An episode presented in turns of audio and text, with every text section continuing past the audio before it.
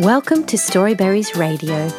You can read along with any of our stories, all for free at our website, storyberries.com.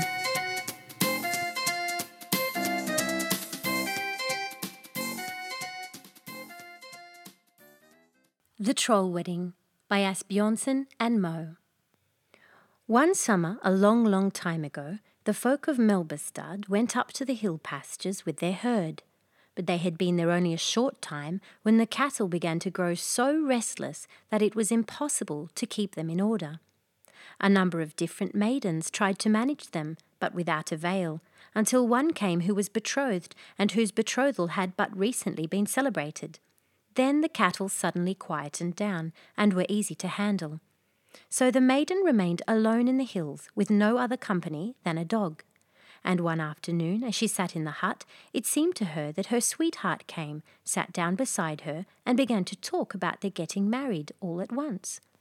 But she sat still and made no reply, for she noticed a strangeness about him. By and by, more and more people came in, and they began to cover the table with silverware, and bring on dishes, and the bridesmaids brought the bridal crown, and the ornaments, and a handsome bridal gown, and they dressed her, and put the crown on her head, as was the custom in those days, and they put rings on her hands.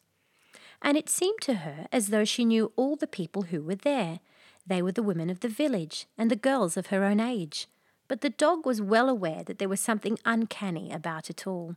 He made his way down to Melbustad in flying leaps, and howled and barked in the most lamentable manner, and gave the people no rest until they followed him. The young fellow who was to marry the girl took his gun and climbed the hills, and when he drew near, there stood a number of horses around the hut, saddled and bridled. He crept up to the hut, looked through a loophole in the wall, and saw a whole company sitting together inside. It was quite evident that they were trolls, the people from the underground, and therefore he discharged the gun over the roof. At that moment the doors flew open, and a number of balls of grey yarn, one larger than the other, came shooting out about his legs. When he went in, there sat the maiden in her bridal finery, and nothing was missing but the ring on her little finger. Then all would have been complete. In heaven's name, what has happened here? he asked as he looked around. All the silverware was still on the table, but all the tasty dishes had turned to moss and toadstools, and frogs and toads, and the like. What does it all mean? said he. You are just sitting here in all your glory, just like a bride. How can you ask me? answered the maiden. You have been sitting here yourself and talking about our wedding the whole afternoon. No, I have just come, said he. It must have been someone else who had taken my shape. Then she gradually came to her senses but not until long afterwards was she altogether herself, and she told how she had firmly believed that her sweetheart himself and all their friends and relatives had been there.